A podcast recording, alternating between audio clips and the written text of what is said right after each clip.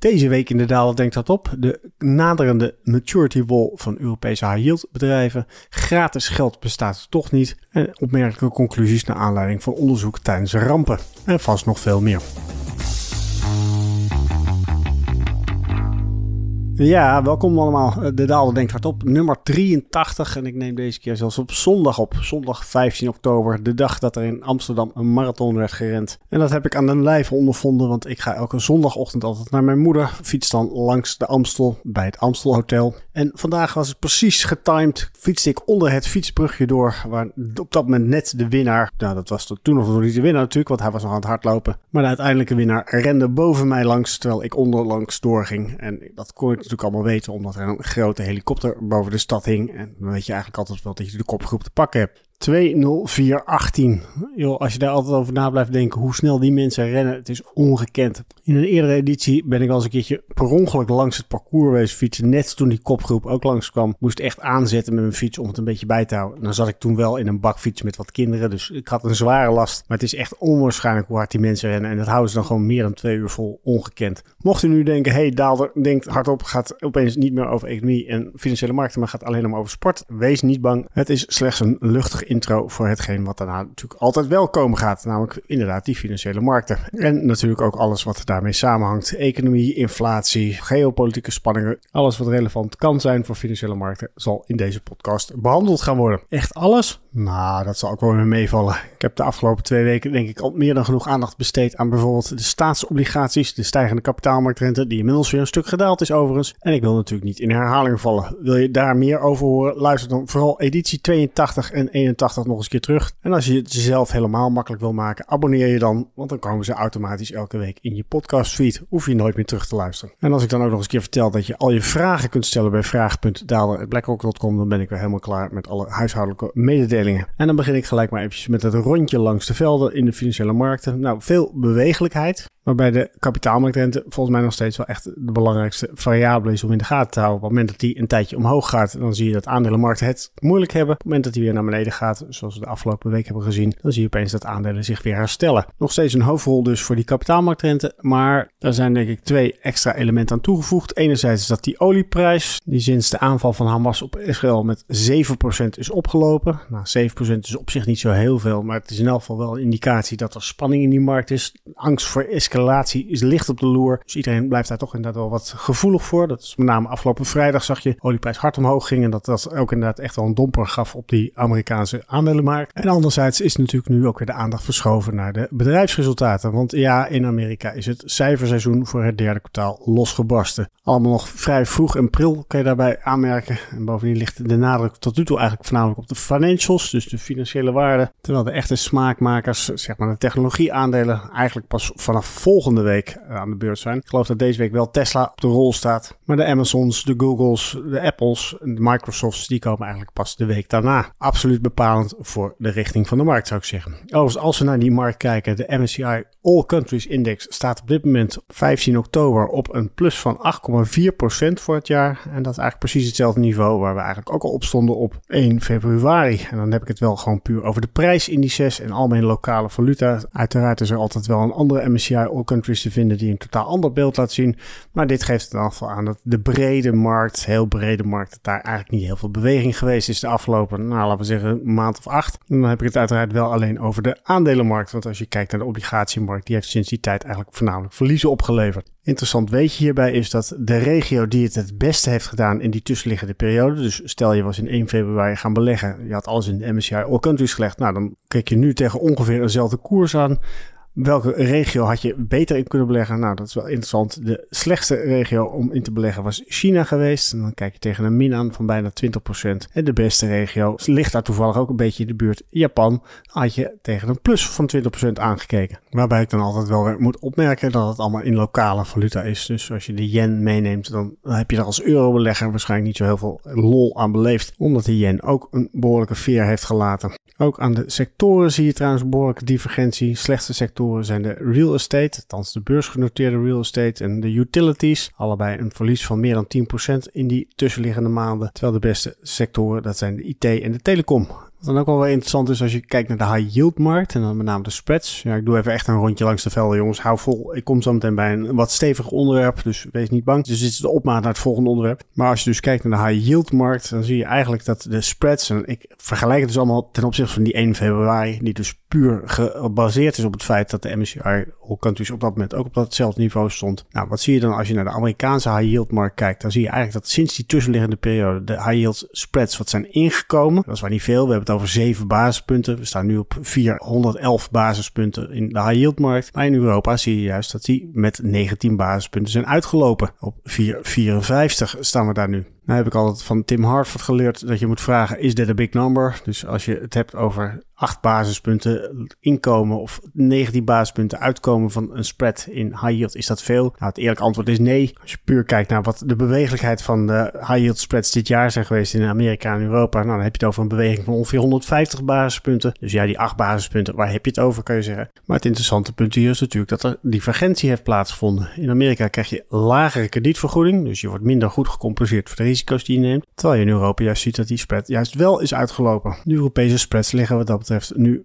40 basispunten boven die van Amerika. Terwijl je dat eigenlijk traditioneel, nou, het is maar wat je traditioneel noemt, maar de afgelopen 10 jaar min of meer kon zeggen dat dat juist precies andersom was. Dan kan je dat natuurlijk wijten aan het verschil van kracht in de conjunctuur. De Amerikaanse economie die heeft de afgelopen tijd juist een versnelling laten zien. Gaat mooie BBP-cijfers in het derde kwartaal neerzetten. Waarmee ook de angst voor bijvoorbeeld faillissementen relatief beperkt zal zijn. Terwijl de Europese conjunctuur juist een beetje in de lappenmand ligt. De kans dat we hier eigenlijk al in een recessie zijn beland, nog even los van de definitie van recessie, maar daar heb ik het volgens mij al eens een keertje eerder over gehad. Ja, als je puur kijkt naar de groeicijfers, dan stelt het natuurlijk allemaal niet zo heel erg vol. De angst voor of de kans op meer faillissement in de toekomst ligt duidelijk in het verschiet. Maar dat zal niet het enige zijn, want ik zag ook een aardige grafiek van de website bondvigilantes.com. Volgens mij moet je daar betaald lid voor zijn, maar op een of andere manier was deze blogpost gratis. En dan gaven ze een grafiek weer van de maturity wall, dus hoeveel van de uitstaande schuld er de komende jaren precies moet worden hergefinancierd of afloopt. Of je ze moet herfinancieren is natuurlijk een tweede. Als je voldoende kas op de balans hebt staan, hoef je natuurlijk niet te herfinancieren. Maar laten we er even vanuit gaan, het zijn high yield bedrijven, dus die zullen toch voor een belangrijk deel weer terug moeten naar die markt. Nou, daar zie je ook een heel wezenlijk verschil tussen de Amerikaanse markt en de Europese markt. Als je puur kijkt naar de komende twee kalendermaanden, dus 2024 en 2025,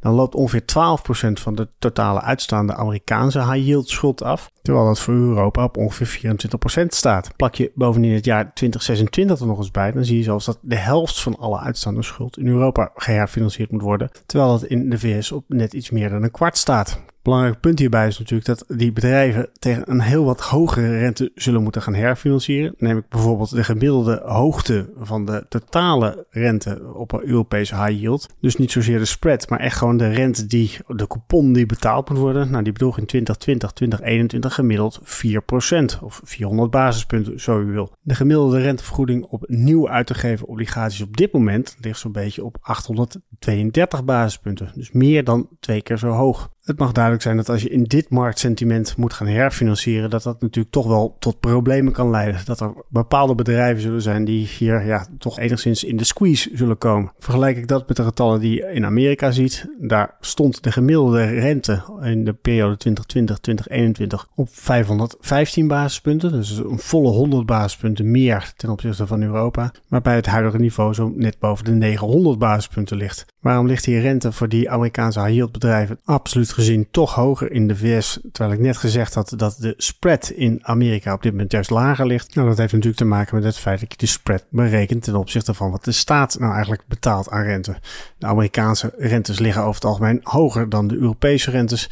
Vandaar dus ook dat de Amerikaanse bedrijven ja, die basis al hoger hebben liggen. Dan kan de spread lager zijn, maar dan kom je alsnog op een hoger niveau uit punt is in elk geval dat Europese bedrijven veel eerder geconfronteerd zullen gaan worden met de noodzaak tot herfinanciering. Ja, en als dan vervolgens die rente die je daarvoor moet betalen twee keer zo hoog ligt, kan je je voorstellen dat dat ook inderdaad echt een risico is. Dat vervolgens de markt daar een risicovergoeding voor eist, is dan ook weer niet zo heel erg vreemd. Gratis geld bestaat toch niet Dat was eigenlijk de strekking van de column die ik afgelopen week in het Financieel Dagblad schreef. En daar zat ik vervolgens ook nog een tijdje over na te denken. De podcast heet De Daalder Denkt Hardop, dus dat ga ik hier ter plaatse nog een keertje proberen te repliceren. Wat was de strekking van de column? Nou, ik verbaasde me eigenlijk hardop over het feit dat het slechts 20 maanden geleden was dat Rutte 4 op het bordes stond. Een nieuwe start van een ja, toch niet heel erg nieuwe groep, want dat waren precies dezelfde vier partijen die dan nog maar een keertje in een kabinet stapten, waarbij ook heel duidelijk was dat er al sprake was van enige metaalmoeheid. Er waren een aantal grote dossiers waar toch wel uiteenlopende gedachten over waren hoe dat moest worden opgelost. Denk aan stikstof, denk aan wonen, denk aan de opwarming van de aarde. En het nieuwe kabinet had eigenlijk maar één oplossing voor al die problemen, namelijk bakken met geld. En daarbij werd altijd de term gratis geld gebruikt, want de Nederlandse overheid kon nog steeds lenen tegen een nultarief of misschien zelfs nog een licht negatief rentetarief. Hierbij werd bijvoorbeeld een stikstoffonds van 25 miljard in het leven geroepen, waarbij dus het idee was dat de overheid dat geld als een potje apart zou zetten en met dat geld vervolgens allerlei stikstofreducerende maatregelen zou kunnen gaan treffen. En dan moet je bijvoorbeeld denken aan het uitkopen van boeren. Het probleem hierbij is dat dat uitkopen van boeren pas ergens in de toekomst zou plaatsvinden, terwijl die kapitaalmarktrente op dat moment nul was. Ja, en eigenlijk wilde je tegen die tarieven lenen. Maar dat is iets wat eigenlijk niet kan. Want ja, wat doe je? Je geeft een obligatie uit. Je haalt 25 miljard uit de markt. Dat is trouwens niet heel weinig, dus best wel veel. Maar wat doe je dan met dat geld wat je op dat moment niet nodig hebt? Als je het op een bank zou willen zetten, dan zegt zo'n bank: ja, is prima, kom maar met dat geld. Maar ik reken wel een tarief van bijvoorbeeld een half procent negatieve rente. Ja, dat is geen gratis geld. Dan ben je als overheid geld uit de markt aan het lenen om vervolgens elk jaar geld over te maken aan een bank. Nou, je kan jezelf wel voorstellen dat dat niet heel erg populair valt. Bovendien, die bank die zit opeens met 25 miljard. Wat moeten zij daarmee? Ze hadden al zoveel geld. Zij zaten zelf al met het probleem dat ze negatieve rentes kregen van bijvoorbeeld de ECB. Dus ja, er is geen bank in Nederland die hier echt op zit te wachten. Dus of je voor 50 basispunten negatief überhaupt een dergelijk bedrag kan wegzetten, dat kan je natuurlijk ook heel erg afvragen. Kortom, die fondsen zijn nooit gevuld. En die term gratis geld is op zacht gezegd dubieus. En daar had ik al eerder een keertje een column over geschreven. Zelfs als je kan lenen tegen 0%, is dat natuurlijk niet gratis geld. Het kost je misschien niks tijdens de looptijd van de uitgegeven staatsobligatie. Maar als jij bijvoorbeeld een stikstoffonds hebt en je hebt daar boeren mee uitgekocht, ja, dat geld is weg. Na 10 jaar is die schuld niet opeens verdwenen. Nee, die moet je weer herfinancieren. En dan ben je natuurlijk volledig afhankelijk van de dan geldende kapitaalmarktrentes. Als dat opeens 4% is, ja, dan zit je met je gratis geld. Pas als je een perpetual, dus een eeuwigdurende obligatie zou kunnen uitgeven tegen een nultarief, ja, dan heb je het echt over gratis geld. Maar dat niveau hebben we ook in 2020 nooit bereikt. Zelfs niet in Zwitserland. En dat is ook eigenlijk een beetje wat er nu uitgekomen is. Je ziet dat die kapitaalmarktrente inmiddels is opgelopen, boven de 3% staat. Dus dat hele idee van we kunnen gratis investeren in de toekomst, ja, dat is bij deze komen te vervallen. Wil je nog steeds 25 miljard echt financieren tegen een rente van 3%? Dat begint opeens een wezenlijke vraag te worden. En het opmerkelijke daarbij is dus dat het inderdaad in een periode van 20 maanden heeft plaatsgevonden. In 20 maanden tijd van alles kan, want gratis geld, naar hmm, misschien kan het toch allemaal niet zo. En we moeten toch eens even gaan nadenken wat we nu eigenlijk met ons tekort willen gaan doen. Nou, dat was eigenlijk de strekking van de column. En dan vervolgens ben ik daar nog steeds over aan het nadenken. Want wat als we in dat tijd wel gewoon een obligatie hadden uitgegeven van, laten we zeggen, 10 miljard. hoeft niet gelijk 25 miljard te zijn. Het hoeft ook helemaal niet over het stikstoffonds te gaan. Je had op dat moment een window of opportunity waarbij je inderdaad geld kon lenen waar je in elk geval voor de periode van 10 jaar geen rente over hoeft te betalen. Was dat niet een buitenkansje? Sterker nog, als je gewoon na gaat denken over wat een negatieve rente betekent, het geeft eigenlijk aan dat er meer mensen zijn die obligaties willen kopen, hun geld graag willen stallen bij een veilige overheid, dan dat er op dat moment aanbod is. Nou, dat kan je op zich oplossen door meer aanbod in die markt te pompen. Geef het volk brood en spelen. En in dit geval dus obligaties, want dat is wat ze heel graag wilden hebben. En wat hadden we dan met dat geld gedaan? Nou, waarvoor hadden we dan niet gewoon aandelen voor gekocht? Beetje vreemd misschien, dat je als overheid een soort van financiële truc toepast. Maar ja, goed, je hebt geld. Je, je krijgt het voor 10 jaar. Je mag dat vervolgens ergens gaan stallen. Nou, laten we zeggen de aandelenmarkt. En zo bouw je dan vervolgens een wealth fund op. Naar het model van bijvoorbeeld Noorwegen of Saudi-Arabië. En daar is dan natuurlijk de inkomsten van olie die daar als financieringsbron heeft gediend. Uiteraard kun je hier sterk bij afvragen wat in godsnaam weer achterliggende doel is. Je maakt gebruik van gratis geld. Maar ja, aan de andere kant, je kan ook zeggen, ja, er is een negatieve rente. Kennelijk willen mensen meer obligaties. En ach, weet je wat, ik kan met dat geld gewoon aandelen kopen. Op de lange termijn over een periode van 10 jaar, vermoed ik eigenlijk dat je in merendeel van de gevallen positief zal uitspringen. Aandelen bieden uiteindelijk een beter rendement dan dat rendement wat je op die obligatie gaat betalen. En met terugwerkende kracht is het natuurlijk helemaal duidelijk. Want wat gebeurde er? Er kwam hoge inflatie, waarmee de reële waarde van je schuld natuurlijk langzaam zeker wordt uitgehold. Je bezit, die aandelen, ja, die hebben natuurlijk wel een zekere inflatiecorrectie. En zeker over een periode van 10 jaar mag je verwachten dat een belangrijk deel van die inflatie ook inderdaad terugkomt in de waardering van aandelen. En als je erover nadenkt, is dit ook eigenlijk precies wat het bedrijfsleven bijvoorbeeld gedaan heeft. Die hebben de afgelopen jaren handig ingespeeld op de zeer lage rentetarieven om geld te lenen. En hebben dat geld vervolgens gebruikt om bijvoorbeeld dividend en inkoop van eigen aandelen toe te passen. Je geeft een obligatie uit en je koopt aandelen terug niet meer dan logisch vanuit een financieringsoptiek bekeken. En zo mijmer ik wat verder. Overigens ben ik er geen voorstander van, laat ik dat ook even heel duidelijk stellen. Er was niet voor niks een reden waarom die kapitaalmarktrente zo laag was. En dat had alles te maken met het feit dat de ECB juist heel erg zijn best deed om die rente naar beneden te duwen. In de hoop dat daarmee economische activiteit zou worden aangeslingerd. Er is voor miljarden aan obligaties gekocht. Dus om te zeggen dat het tekort van obligaties nou alleen het volk was, dat gaat ook wat ver. En als je dan vervolgens bedenkt dat je als overheid allerlei extra schuld gaat uitgeven om weer in te spelen op die negatieve rentes en daarmee aandelen te kopen. Hm, ik weet niet of dat dan de meest consequente beleid zou zijn geweest. Persoonlijk ben ik nooit echt een fan geweest van dat opkoopbeleid van de ECB. Dus die negatieve kapitaalmarktrentes heb ik altijd sterk mijn vraagtekens bij gezet. Om dan vervolgens te zeggen, oké overheid, ga dan vervolgens daar maar aandelen verkopen. Nou, Bovendien, mocht je inderdaad het doel hebben om dat geld op een goed moment wel te gebruiken voor bijvoorbeeld uitkopen van boeren, stikstoffonds of iets van die geest, ja, dan heb je een looptijd die niet 10 jaar is, maar misschien korter. Met als gevolg dat je aandelen hebt gekocht, ergens vervolgens een correctie van 50% voor je kiezer krijgt. En drie keer raden wat de kiezer daar dan vervolgens van zou vinden. En meer structureel, op het moment dat de kapitaalmarktrente heel erg laag is, nou, dan vermoed ik eigenlijk dat dat ook inderdaad al is ingeprijsd in de aandelenmarkten. En dan ligt eigenlijk ook wel het risico op de loer dat niet alleen de kapitaalmarktrente laag is, maar dat ook aandelen redelijk eh, zwaar gewaardeerd zijn. Het kan dus best zijn dat aandelen over een periode van 10 jaar over het algemeen betere rendementen bieden dan bijvoorbeeld staatsobligaties. Maar of dat ook altijd het geval zou zijn op het moment dat je een kapitaalmarktrente hebt die onder de nul ligt, moet uiteraard nog maar blijken. De steekproef is wat dat betreft nog heel beperkt. Maar goed, misschien ben ik niet hard genoeg aan het nadenken en zijn er luisteraars die denken, hé, hey, maar nu heb ik een goed idee. Als dat zo is, stuur dat dan vooral eventjes naar vraag.daalder.blackrock.com. Dus wat had je in 2021 met 15 miljard kunnen doen, wat achteraf gezien een goede investering is geweest of een handige parkeerplek was geweest om op een later tijdstip iets zinnigs te doen met dat geld. En daarbij ben ik natuurlijk niet op zoek naar gratis bier voor iedereen, oplossingen. Nee, gewoon een concrete, slimme methode om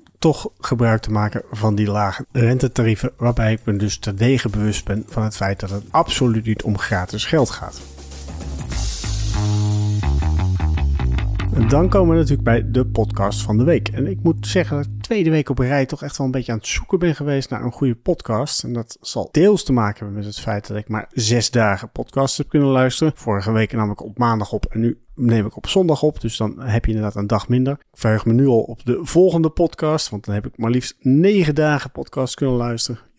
Maar deels zal het ook liggen aan het feit dat heel veel van de podcasts over dezelfde onderwerpen gaan. Uiteraard het conflict in het Midden-Oosten. Daarnaast krijgt de rechtszaak van Sam Bankman-Fried erg veel aandacht. En dat betekent dus dat normale podcasts waarvan alles wordt besproken. Dan je denkt van ja, oké, dit ken ik wel. Ik skip forward. Gelukkig had ik er nog eentje in reserve. En die heet The Natural Disaster Economist. En het is er weer eentje uit de serie van Planet Money. Zoals de titel al doet vermoeden, wordt hier een econoom aan het woord gelaten die een specialist is op het gebied van natural disaster. Dus dan moet je denken aan overstromingen, bosbranden en dergelijke. Maar het aardige hiervan is dat ze niet specifiek kijkt naar de macro-impact. Dus wat is nou eigenlijk het gevolg van een vulkaan of een overstroming? Hoe snel herstelt een economie zich? Wat gebeurt er met inflatie? Dat soort zaken. Nee, hier ligt de nadruk juist heel sterk op de individu. Dus wat gebeurt er met verschillende individuen die geraakt worden door een natural disaster?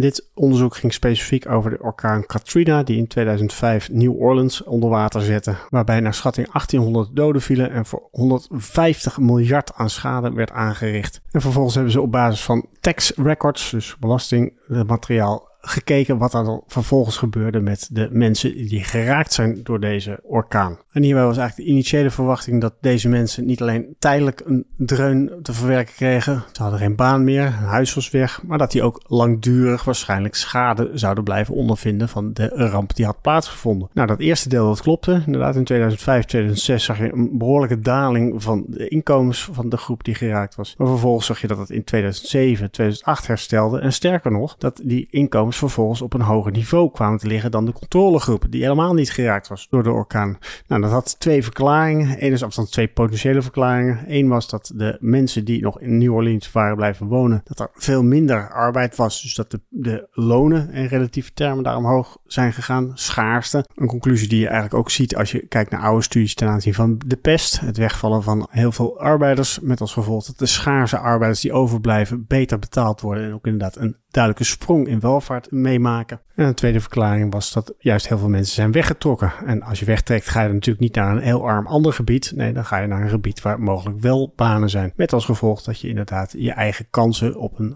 beter salaris verbetert. Uiteraard roept dat wel een beetje de vraag op waarom die mensen dat niet gedaan hebben voor die orkaan. Als je al ziet dat je in een arm gedeelte van Europa of Amerika woont, waarvoor verplaats je dan niet naar een meer welvarend gedeelte? Kennelijk heb je daar een ramp voor nodig om dergelijke stappen te zetten. Ik zou zeggen, luisteren dus. En daarmee zijn we weer aan het einde gekomen van de podcast van deze week. Ik hoop volgende keer echt wel weer gewoon op de dinsdag te kunnen opnemen. Dan heb ik inderdaad ook veel meer podcasts geluisterd. Maar dan ben ik ook weer wat actueler en weet ik weer wat de markt de afgelopen dagen gedaan heeft. Tot de volgende keer. Risicowaarschuwingen. Beleggingsrisico. De waarde van beleggingen en de opgebrachte inkomsten kunnen variëren. Het is niet zeker dat u uw oorspronkelijke inleg terug ontvangt. Dit is een marketinguiting. In het verleden behaalde resultaten geven geen betrouwbare indicatie van het huidige of toekomstige rendement en dienen niet als enige criterium te worden genomen bij de selectie van een product of strategie. Veranderingen in de wisselkoersen van valuta's kunnen ertoe leiden dat de waarde van beleggingen stijgt of daalt. Deze schommelingen kunnen bijzonder sterk zijn bij een fonds dat blootstaat aan een hogere volatiliteit en de waarde van een belegging kan plotseling en zeer sterk dalen. De fiscale regelgeving waaraan beleggingen onderworpen zijn en de hoogte van de belasting kunnen in de loop der tijd wijzigen. BlackRock kan op elk moment besluiten een fonds niet langer aan te bieden. Belangrijke informatie. Deze podcast is alleen bestemd voor professionele beleggers volgens de MIFID-richtlijn. Andere personen dienen niet op de hier geboden informatie te vertrouwen.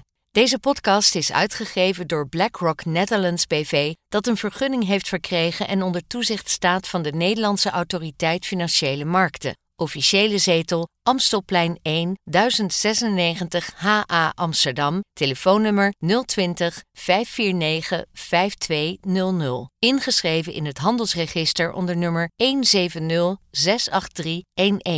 Om u te beschermen worden telefoongesprekken doorgaans opgenomen. Alle in deze podcast vermelde researchgegevens zijn verstrekt door BlackRock en kunnen door BlackRock inmiddels voor eigen doeleinden gebruikt zijn. De resultaten van dergelijke research worden slechts incidenteel verstrekt. De hier geuite visies vormen geen beleggingsadvies en kunnen aan verandering onderhevig zijn. Ze weerspiegelen niet altijd de gezichtspunten van een bepaalde onderneming binnen de BlackRock-groep of van een afdeling daarvan en de juistheid ervan kan niet worden verzekerd. Deze podcast is uitsluitend bestemd ter informatie. Het vormt geen aanbod of uitnodiging om te beleggen in een van de fondsen van BlackRock en is niet opgesteld in verband met een dergelijk aanbod. Copyright 2023 BlackRock Incorporated. Alle rechten voorbehouden. BlackRock is een geregistreerde handelsnaam van BlackRock Incorporated en haar dochterondernemingen in de Verenigde Staten en daarbuiten. Alle andere handelsnamen zijn van de respectievelijke eigenaren. Deze podcast mag niet worden verspreid zonder toestemming van BlackRock.